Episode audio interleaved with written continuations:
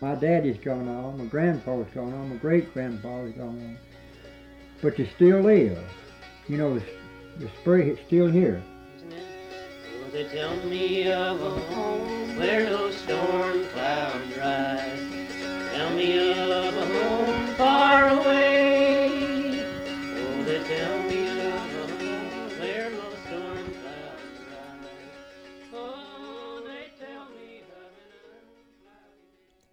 Hello and welcome, everybody. You're listening to It Still Lives, the Foxfire podcast, where we take you on a journey through Southern Appalachian history, one story at a time.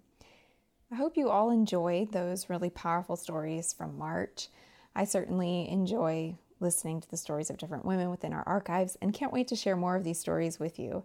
As I started researching this month's podcast, you know, I always kind of go on an exploratory journey through our oral history collection um, just to find inspiration.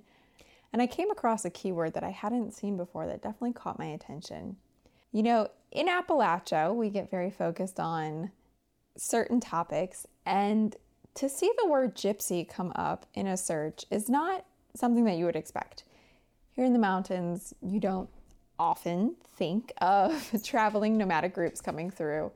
Um, and certainly, as soon as I saw the word gypsy, I have to admit my mind went directly to stereotypes. I was thinking of Romani descendants, certainly people who would not have looked like anybody else in the region. Um, and so my interest was immediately captured. I started pulling all of the articles and information that I could find on gypsies in Appalachia. There's a lot of different research that'll come up if you just do a search um, online for gypsies in Appalachia. A lot of it trends more to the Melungeon population, which is a completely different topic. But going into the Foxfire archive to see exactly what it was that these students were talking about, I discovered that gypsies in southern Appalachia, in Rabun and Macon counties, were not at all what I was thinking of. Um, in fact, the gypsies that these um, individuals who were interviewed were referencing were actually um, Irish descendants who were horse traders. They were nomadic groups. Um, they had territories that they moved between um, and came through pretty on a regular, again, annual cycle. But to learn about these um, groups of Irish travelers was really interesting, thinking about the people who were being interviewed were descendants of Scots Irish. Um, the three people specifically that we'll be featuring here today would have been descendants of Anglo Saxon settlers, European immigrants to the region. And so to hear them speak so uh, sharply and judgmentally of these um, granted nomadic groups, but of Irish people was was an interesting and startling contrast to read. So I've pulled three interviews, as I said, from Lawton Brooks, Leela Gibson, and Hobe Duval. Um, there is a Foxfire magazine article with a few other interviews. And I will um, share that information on our website when we post this blog. But you'll get three very different accounts of the gypsies in the region. Two of them reference the gypsies as being of potentially Irish descent, and one of them, she's not really sure what they were. She calls them Spanish, um, but she also calls them Egyptians at one point. So it's possible that they were dark skinned in a different group than um, Lawton and Hobe were referencing. Um, but it's also possible that it was just, you know, again, a group of nomads who had been tanned from their um, excessive time in the outdoors. Now, what's interesting is, you know, obviously, my first thought as a researcher is, okay, how can we substantiate this? You know, so I went online to start doing just more oral history, and it turns out that there there was or were several groups of Irish um, nomads, gypsies in the region, who called themselves Irish travelers, and they actually ended up settling as a larger group um, once kind of the days of horse trading were over in the 1940s and 1950s, um, just outside of Augusta, Georgia, in a place called Murphy Village, South Carolina. And this is uh, coincidentally the same time that Hobe Duval mentions that he stops seeing gypsies up here, um, or the, the traders as he calls them. Um, and the reason that they settled in this area is because there was an Irish priest, Father Joseph Murphy, who worked at a parish in Augusta, um, who wanted to establish a mission in South Carolina, just outside of Augusta, just across the border. And he invited these travelers to come and make their roots there.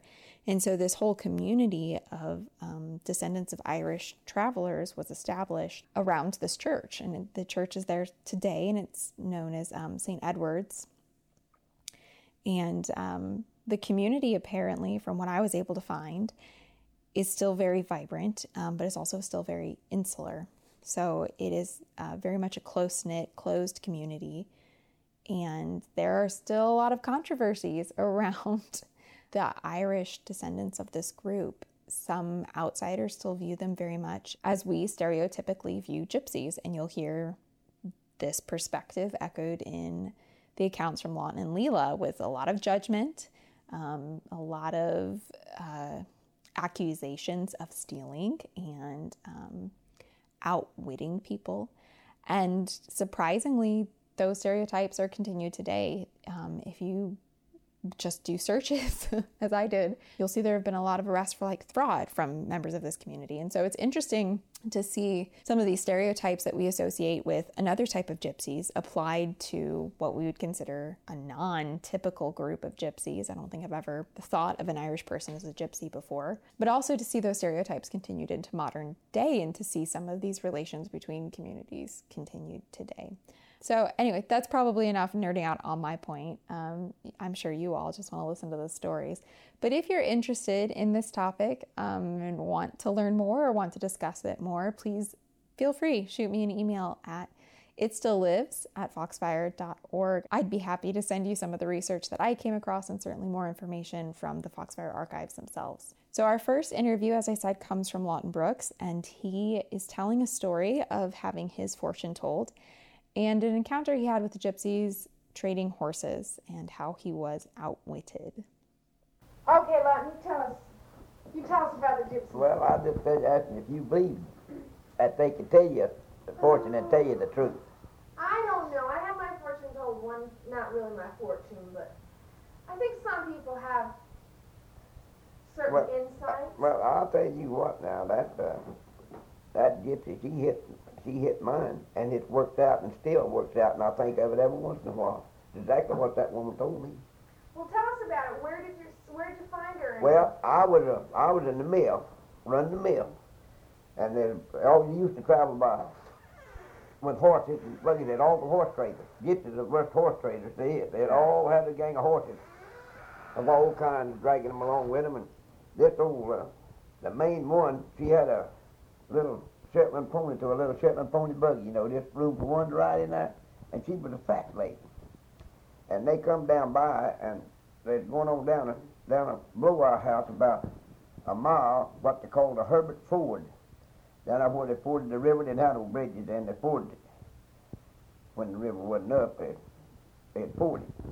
So uh, they'd go down there and they'd camp there, and they'd stay there for two or three weeks at a time. Good trading post there. Forks of the roads come in there, two or three roads come in there from different ways, you know. And they'd put up uh, there under them big birch trees and things there, and it's a good place for them to stay. And they'd put up camp, and they'd stay sometimes two weeks there, and swapping horses. And they come on down by there and from towards Hiawassee. So I stand out there on the mill and door and seen a gang of them go down. I noticed it went gypsy directly. Uh, this lady come down in that little Shetland pony buggy, she just turned in and drove into the mill, and got out in the morning to buy some corn. And uh, I told her, I said, I didn't, I ain't got it. I'd sold out. I didn't have it. I, the man just got the last bushel I had and had to scrape the box to get it. And a fella come in then with some corn, to grind while we were talking, and she won't tell my fortune. And I told her that uh, I didn't want to know nothing about it. My fortune would be bad anyway. She said, no. She said, you got a good fortune. Said, I can tell by looking at you, you got a good fortune. Said, I'll tell you what I'll do. Said, if you'll let me have a peck of meal to eat, and it just a, a quarter of a peck. And uh, she said, I'll tell you your fortune. And says, I tell him for two dollars and a half. But said, I'll tell you when Ben's I'm needing some meal for supper. Said, I'll tell you. Well, I studied a minute. I didn't have no way. And I said, well, I said, I believe I do. And I throwed that other man's corn up and I told it, you know, and it come out just a peck. So I just took her, I put, throwed it all up and went to ground it. When it ground out a peck, I poked her up a peck. She told my fortune, and by grab, she hit him. And she told me things that uh, I know darn well nobody didn't know but me. And she hit it right on the nail head. and she said I'd live to be a very old man. And said I'd handle lots of money, but said you never lay up no money. And I have. I've had lots of money in my days, but I've never did uh, lay up no money. What else did she say? And uh, she just hit it right on the nail head. Told me about the girls. I was courting two girls in. I was going to see one one direction, another another, and I, I was slipping backwards and forwards. And she told me, she told me at the at the black-headed girl, thought a whole lot more of them than the blonde-headed girl did. And uh, but I thought it was right the other way. But it worked out. It wasn't. It was right the way she said it was all the time. And she told me about them girls and told me the color of their hair and everything. And I know she'd never laid eyes on one of them. And how they done it, how she done it, I, I don't know. I don't. But now she hit that. They, they, they swap Swap horses for a living. That's the way they do. Tell fortunes. Swap horses, tell fortunes. That's what they done for their living. And uh, they'd swap horses for the boot, and they'd always ask the fellow boot for he give it or not. They'd always ask boot. Well, did Yeah. they ever trade anything else? Huh? No, I didn't know but ever traded anything but just horses. All ever I traded in with them. I traded uh, I traded horses with them lots of times. I got one old horse off of him that wasn't worth a dime. That thing wouldn't work nowhere. He put the kick off, geared off of him every time I put him on. I kept him till a bunch of them come back and traded him right back in and got me a good mule. You traded him to another bunch of yeah, another bunch. They'd come down. I'd trade. I trade him to another bunch. They'd come along every summer. They'd come along there for oh, they'd be there.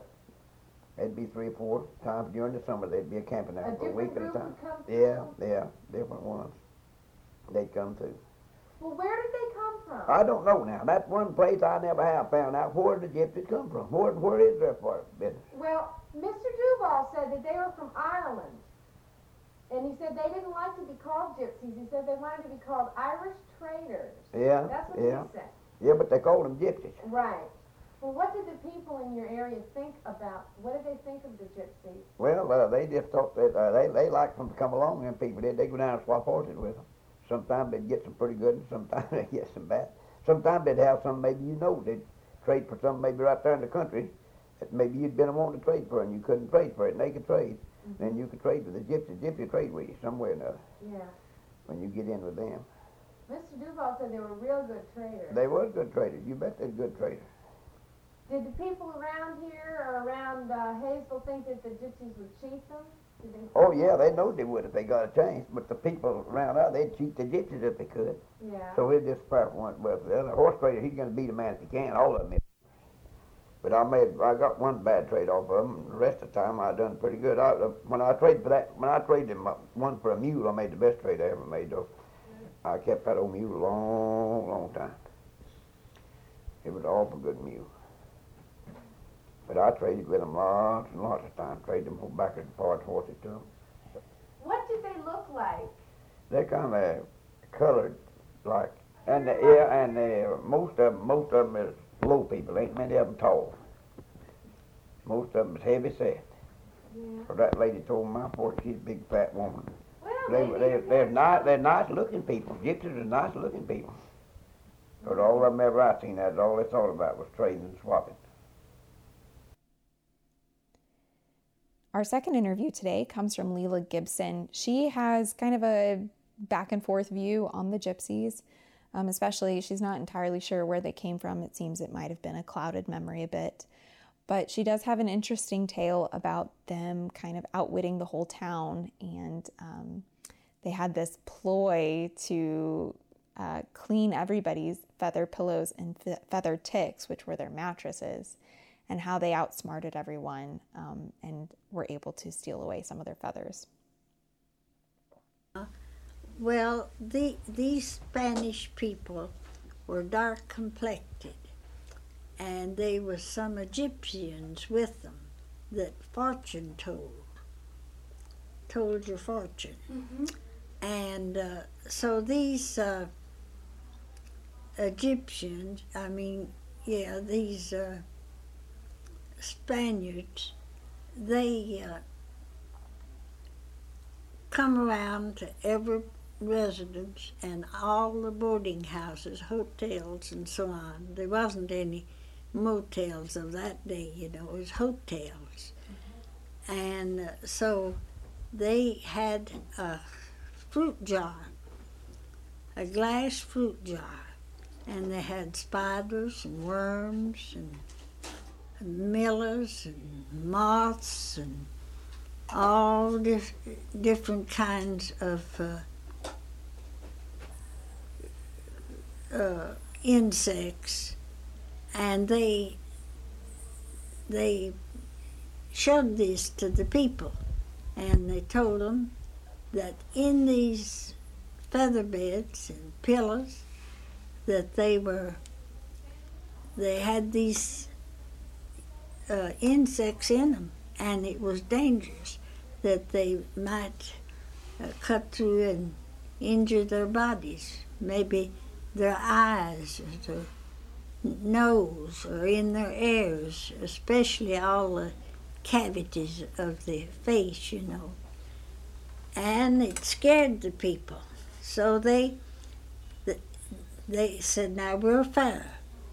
So they had pair of scales. They weighed the feathers and the ticking to you, each customer. And when they got all of Macon County and Franklin around, when they got all this re- renovation done, as they called it, you know, where they cleaned the feathers, washed the ticks, and starched and ironed them, and brought them back and weighed them back to them. Well, they weighed the same as they did when they took them away.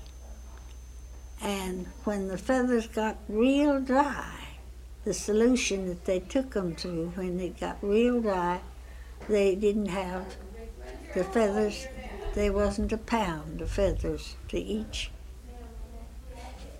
pillow and each, uh, and all the feather beds, they was about three or four pounds of feathers. They stole them, they took them, and then charged them for the renovation. Well, did you say that the Spanish people had fortune tellers with them? Oh, yeah. Do you did you ever get your fortune told, or do you know anyone who did? Yeah, well, I was too little at that time, Yeah. you know. I didn't. But lots of them did and said that they hit pretty good. Oh, really? Yeah, that they did. I I'll tell you. There's people in this world that can tell you things. I do know that. Cause I I when I was a grown young lady, and even after I was married, I had my fortune told two or three times.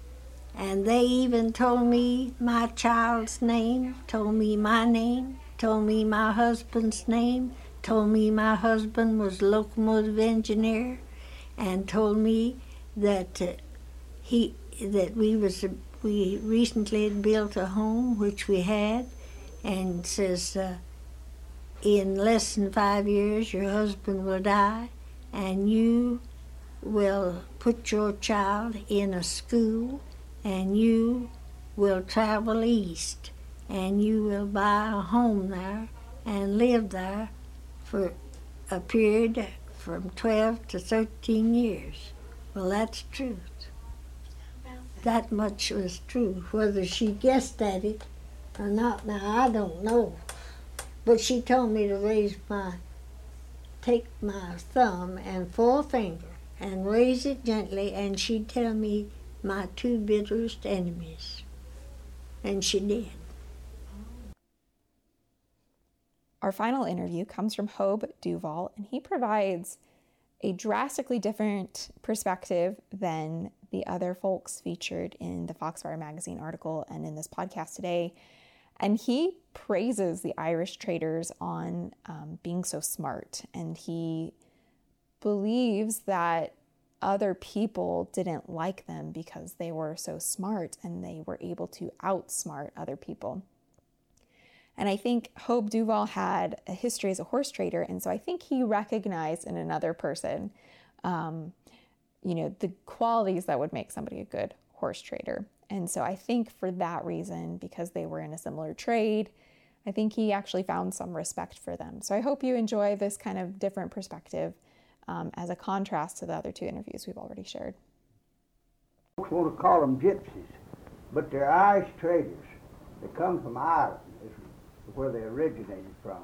And they were smart people. A lot of folks accused them of being thieves and rogues and this, that, and the other. They didn't steal.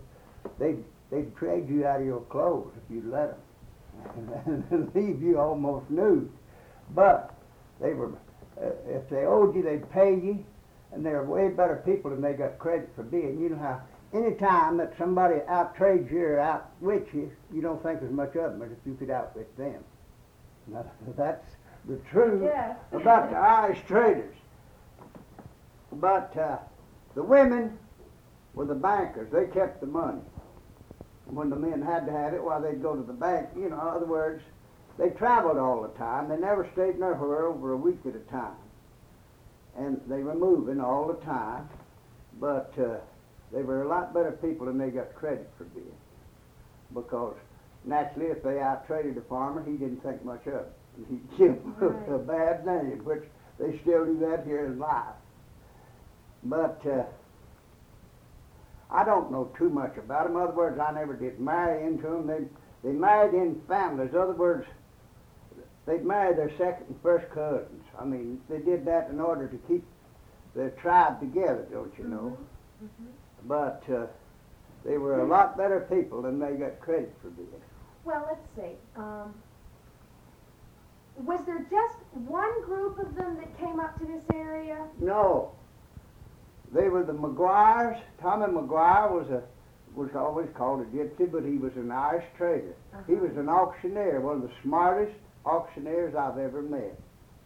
He could talk as fast as three men, and you know what I mean, and knew when he was getting bids in a big crowd that way. He was really, really a good auctioneer. They were the McGuires.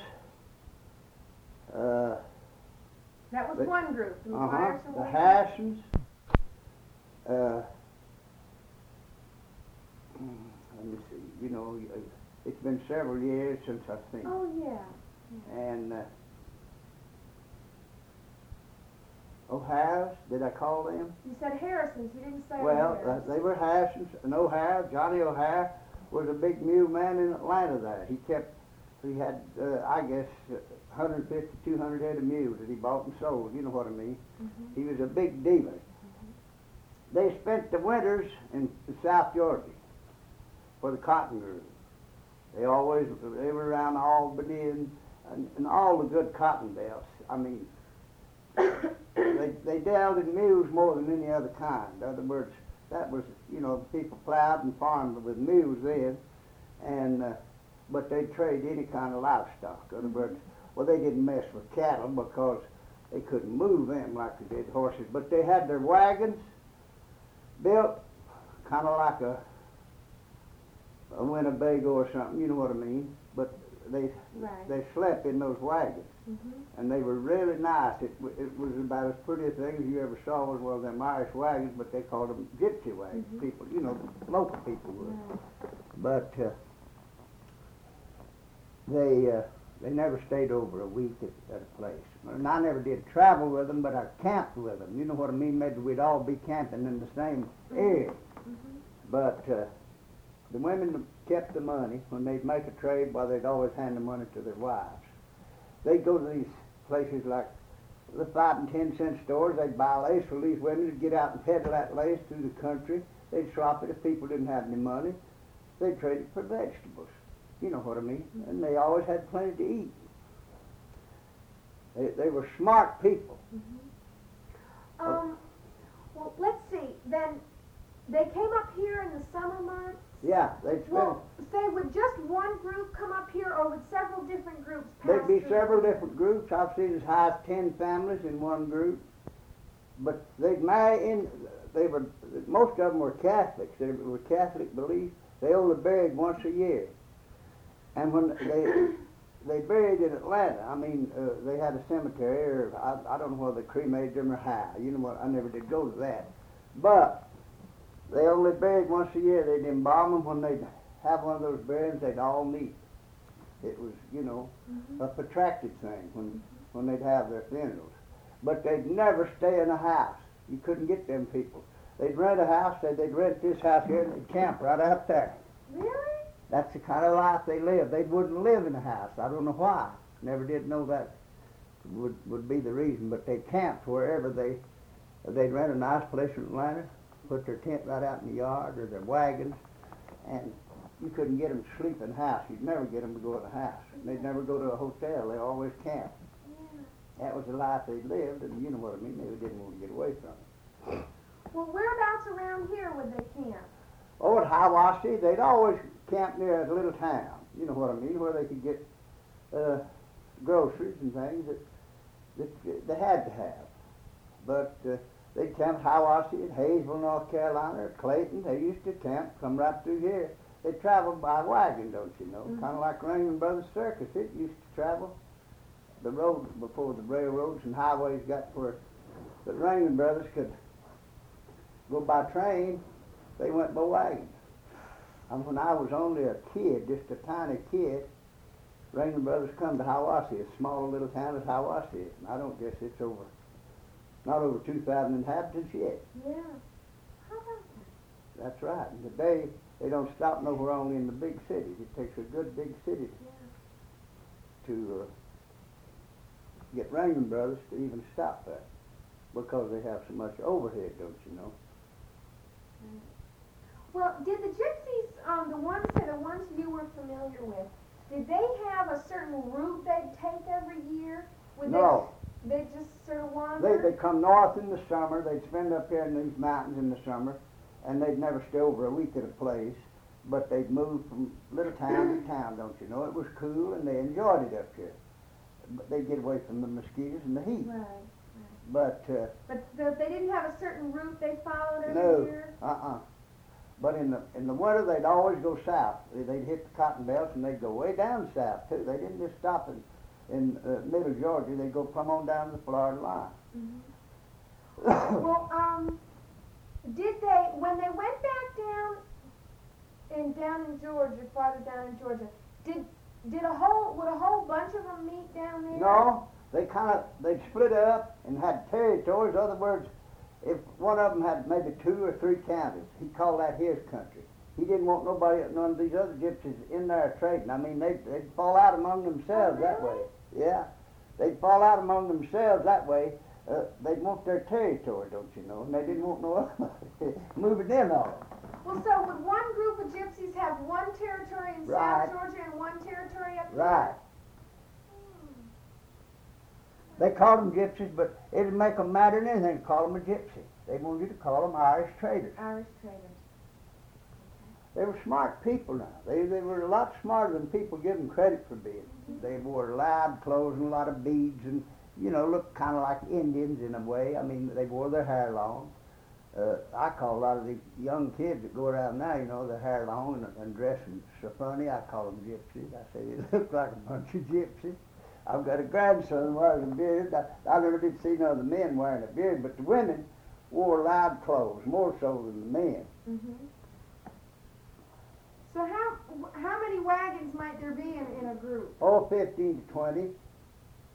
They, you know what I mean. They, uh, they'd have all the horses and mules you ever thought about seeing. You'd see it with them. They kept a drove anywhere from 10 to 12 head to each family, don't you know? Oh. And it, it was kind of like seeing a circus come to town and see them pass through the country. Yeah, I bet. But I always got along with them. A lot of people didn't like them, but I, they always treated me good, and I always, you know what I mean, treated them good. I never did have no enemies among What, any them. what did most of the people around here think of them? Well, the ones that they get the best of, if they cheated them in a trade, well, they had it in for them. Yeah. But uh, uh, a lot of people accuse them of stealing. I never saw one of them steal anything yet. They'd out talk you. They, they, if they could out talk you, well, they'd take you for a ride. But I never did see any of them steal. I mean, you know, shoplift like a lot of the people we got right here, even in Clayton. Yeah. Well, um, do you know when they came over from Ireland? No, I don't. Do you know how long they traveled around in this area? Oh, for over 50 years. And when's the last time you saw a real group Well, since, them? it, I'm not, uh, since the, the mules and horses went, well, they cut them up into small groups now. In other words, you'll see they'll have their wives maybe in Gainesville. They'll work this territory. The men will. And they go in trucks and cars now. Can you give me a rough idea when the last time you saw a real gr- a group of them with horses and everything was? Oh, in the been 30s or? it's been 40 years ago. Hmm. Can you tell us of any stories about when you traded with them? Do you remember any? No, I never did trade with them too much because they were smarter. I always, if I uh, met somebody that knew more than I did, you know what I mean. I didn't, uh, I didn't have a chance to make any money off of him because uh, if anybody knows more than you do, well, you better let them alone. Yeah.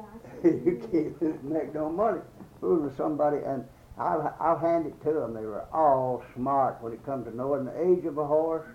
They could see into a mule or a horse. You know what I mean? If there's anything wrong with it, they'd catch it just like that. Mhm. The hor- a lot of horses used to, they'd be moon-eyed. Their eyes would go once a week. Out of every month, they'd be blind as a bat. Well, them gypsies were bad to handle kickers. They'd have handle, they, you'd see plow kicking mules. It would maybe work good to a wagon. They'd be driving him along here to a wagon. You wouldn't think about what he'd plow. And we'd just show him the plow stop and he'd go to kicking. Well, they'd trade him off. The next day, they'd send somebody back trade him out into the street for about half what he'd give for it. Because when a man gets sick, then you can cheat him. they were smart. I never did trade none with them because they were just too smart for me. I wouldn't try to trade with them. I was afraid of them, other words. Well, thank you so much for joining us today. Um, I hope you enjoyed this kind of uh, off the wall topic as much as I did. And we will certainly be back next month with a fresh podcast for you. As always, I love to hear what you all think of the podcast to make sure I'm putting out there what you want to listen to. So please leave us a review or give us a rating that helps other people find the podcast, share with a friend, um, send me an email at it still lives at foxfire.org. Um, you can also find more podcasts um, on our website at www.foxfire.org. Um, head on over to the menu bar and just drop down to podcasts, and you can listen to uh, any episode from our past three seasons. Yes, we are in season three already. And looking forward to bringing you more content. Um, as always, take care, be well, and we'll talk to you next time.